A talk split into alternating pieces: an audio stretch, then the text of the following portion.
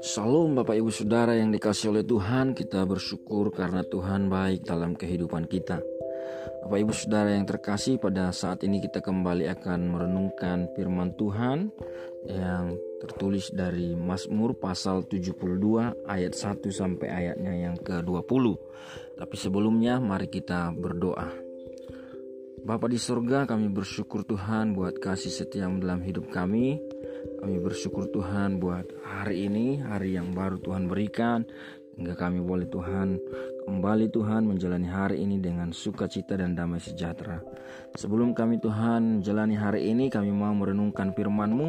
Bila roh kudus akan berbicara bagi kami senantiasa Tuhan Sehingga kami boleh mengerti Tuhan akan firman-Mu Dan kami juga diberi kekuatan untuk menjadi pelaku-pelaku firman-Mu. Terpujilah namamu Tuhan dalam nama Yesus Kristus kami berdoa. Haleluya. Amin. Bapak ibu saudara yang terkasih dalam renungan kita pada hari ini dalam Mazmur pasal 72 ayat 1 sampai ayatnya yang ke-20 Mazmur pasalnya yang ke-72 ayat 1 sampai ayatnya yang ke-20. Di dalam bagian ini ini adalah Mazmur yang ditulis oleh Raja Daud Bapak Ibu Saudara untuk doa sebagai doa harapannya untuk raja. Di dalam ayat pertama dikatakan dari Salomo, Ya Allah berikanlah hukummu kepada raja dan keadilanmu kepada putra raja, putra raja. Kemudian di dalam ayat 20 dikatakan sebagai penutup, sekianlah doa-doa Daud bin Isai. Jadi Mazmur pasal 72 ini adalah doa-doa daripada Daud untuk raja penggantinya Bapak Ibu Saudara. Nah, apa yang kita bisa pelajari Bapak Ibu Saudara di sini kita bisa melihat Daud yang mendoakan masa depan bangsa Israel masa depan generasi berikutnya, masa depan penggantinya, dan Daud berdoa untuk itu, dan Daud punya keyakinan bahwa putra raja lah, yaitu putranya, yang akan menggantikan dia. Ya, Daud punya keyakinan bahwa putranya lah yang akan menggantikan dia.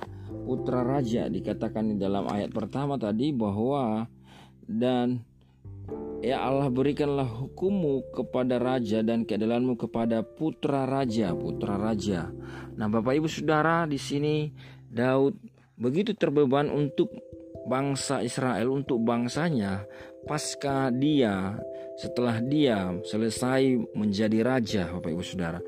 Nah, di sini kita bisa belajar Bapak Ibu Saudara ada pemikiran, ada visi tentang masa depan, ada pemikiran tentang masa depan dan Daud berfokus kepada masa depan bangsa itu sehingga ia berdoa untuk masa depan daripada bangsa itu.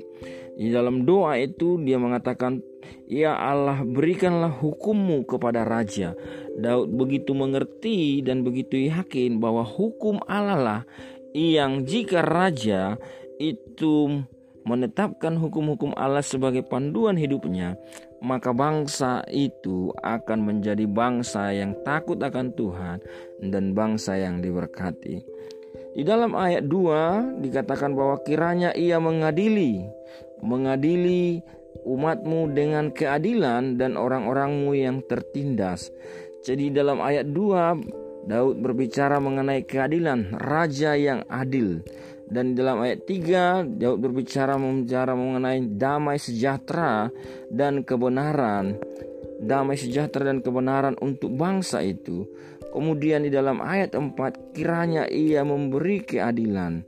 Nah, Bapak Ibu Saudara keadilan bagi orang miskin, pembelaan bagi orang miskin. Jadi Daud berdoa supaya raja yang setelah dia itu Salomo itu memiliki keadilan kepada orang-orang yang tertindas dan menolong orang-orang yang miskin. Ini adalah satu hal yang penting sekali di mana raja harus berlaku adil. Harus berlaku adil dalam memimpin sehingga ada damai sejahtera bukan hanya bagi orang-orang kaya saja tetapi juga bagi orang-orang miskin Bapak Ibu Saudara. Nah, kemudian baru dilanjutkan dalam ayat 5 kiranya lanjut umurnya selama ada matahari. Kiranya ia seperti hujan yang turun ke atas padang rumput. Kiranya keadilan berkembang dalam zamannya dan damai sejahtera berlimpah sampai tidak ada lagi bulan. Kiranya ia memerintah dari laut ke laut. Kiranya penghuni padang belantara berlutut di depannya dan musuh-musuhnya menjilat debu. Kiranya raja-raja dari Tarsis dan pula-pula membawa persembahan, menyampaikan upeti. Kiranya semua raja sujud menyembah kepadanya dan segala bangsa menjadi hambanya.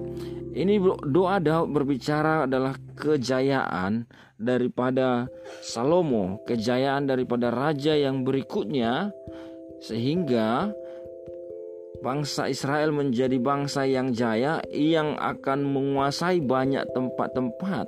Bahkan dikatakan bahwa raja-raja dari Tarsis dan pulau-pulau membawa persembahan. Kejayaan inilah juga menjadi doa Daud, Bapak Ibu Saudara. Kemudian di dalam ayat 12 dikatakan sebab ia akan melepaskan orang miskin. Jadi jelas sekali kejayaan ini untuk dilakukan juga Tujuannya adalah untuk melepaskan orang miskin yang berteriak minta tolong, orang yang tertindas, dan orang yang tidak ada punya penolong. Ia akan sayang kepada orang lemah dan orang miskin. Ia akan menyelamatkan nyawa orang miskin. Di sini kita bisa belajar Bapak Ibu Saudara bahwa hati Daud adalah hati yang berbelas kasihan kepada orang-orang yang miskin, kepada orang-orang yang lemah. Di sini Daud seperti mengambil apa yang menjadi prinsipnya setelah dia selama dia menjadi pemimpin, menjadi raja. Sehingga itu menjadi doanya kepada Tuhan supaya penggantinya raja berikutnya adalah raja yang sama seperti Daud juga. Nah Bapak Ibu Saudara inilah harapan Daud Katakan hiduplah ia kiranya dipersembahkan kepadanya emas sebuah kiranya ia didoakan senantiasa dan diberkati sepanjang hari Daud mendoakan raja berikutnya, pemimpin berikutnya atas bangsa itu. Pertanyaannya bagi kita, apakah pernahkah kita Bapak Ibu Saudara mendoakan pemimpin-pemimpin kita secara khusus terbeban untuk pemimpin-pemimpin kita? Karena apa? Karena pemimpin kita, ketika pemimpin kita hidup benar, hidup melakukan keadilan, hidup dengan belas kasihan, maka ada kejayaan, ada kemakmuran, ada damai sejahtera yang terjadi bukan saja pemimpin di dalam gereja, pemimpin di dalam hal pekerjaan, pemimpin di dalam kota, pemimpin di dalam bangsa ini. Apakah pernah kita terbeban berdoa secara khusus untuk itu? Nah, Bapak Ibu Saudara, ketika kita tidak mendoakannya, maka jangan kita menjadi bersungut-sungut kalau kita ada pemimpin yang tidak sesuai dengan apa yang diharapkan atau apa yang tertulis di dalam apa yang ada di dalam Alkitab, Bapak Ibu Saudara. Karena kita sendiri juga tidak mengharapkannya dan tidak mendoakannya. Oleh karena itu Daud betul-betul dia berharap dan dikatakan biarlah namanya tetap selama-lamanya. Kiranya namanya semakin dikenal selama ada matahari. Kiranya segala bangsa saling memberkati dengan namanya dan menyebut dia berbahagia. Ini adalah doa Daud kepada Salomo yang akan menggantikan dia bahwa dia mengharapkan kejayaan daripada raja setelah dia. Nah, Bapak Ibu Saudara sering kali ketika kita lengser dari sebuah jabatan, ketika kita bukan lagi pemimpin, kemudian ada orang yang menggantikan kita malah mengharapkan yang sebaliknya. Oleh karena itu mari kita belajar seperti Daud Bapak Ibu Saudara bahwa dia mengharapkan yang senantiasa terbaik sekalipun dia bukan lagi memimpin tetapi dia mengharapkan sesuatu yang lebih baik, lebih baik lagi terjadi di dalam kepemimpinan generasi-generasi berikutnya. Harusnya inilah yang menjadi harapan kita juga Bapak Ibu Saudara ketika kita datang kepada Tuhan, berharap bahwa generasi-generasi berikutnya adalah pemimpin-pemimpin yang lebih baik, membawa kota kita, membawa bangsa kita, membawa desa kita, membawa kampung kita ke arah yang lebih baik, yaitu tentunya mereka hidup dengan takut akan Tuhan, memimpin dengan keadilan dan berbelas kasihan. Nah, tetapi di penghujung semua itu Bapak Ibu Saudara di dalam ayat 18 dikatakan, Terpujilah Tuhan Allah Israel yang melakukan perbuatan yang ajaib seorang diri. Dan di ayat 19 dikatakan terpujilah kiranya namanya yang mulia selama-lamanya dan kiranya kemuliaannya memenuhi seluruh bumi. Amin ya amin. Dalam bagian ini akhir dari kemenangan, akhir dari kemuliaan raja, akhir dari kejayaan-kejayaan yang dimiliki oleh raja, maka semuanya adalah untuk kemuliaan bagi Tuhan. Raja, pemimpin yang diberkati akan mempermuliakan Tuhan. Oleh karena itu, Bapak Ibu Saudara, ketika kita datang kepada Tuhan dan berdoa kepada Tuhan untuk pemimpin-pemimpin yang ada, maka kejayaan daripada pemimpin itu kembali kepada Tuhan, yaitu segala kemuliaan hanya bagi Tuhan saja. Terpujilah nama Tuhan Bapak Ibu Saudara. Kiranya renungan ini menjadi rema bagi kita. Dan mari Bapak Ibu Saudara kita mengambil bagian masing-masing di dalam rumah kita, di dalam apa pun di mana pun kita berada untuk senantiasa dengan tekun, dengan disiplin dan dengan benar-benar tulus kita mendoakan para pemimpin-pemimpin kita dan biarlah juga para pemimpin-pemimpin kita semuanya menjadi orang-orang yang takut akan Tuhan, yang memimpin dengan keadilan dan juga yang memiliki belas kasihan senantiasa. Terpujilah nama Tuhan. Mari kita berdoa. Bapa di surga kami bersyukur Tuhan buat kasih setia Tuhan dalam hidup kami. Bersyukur buat firman-Mu yang sudah kami renungkan.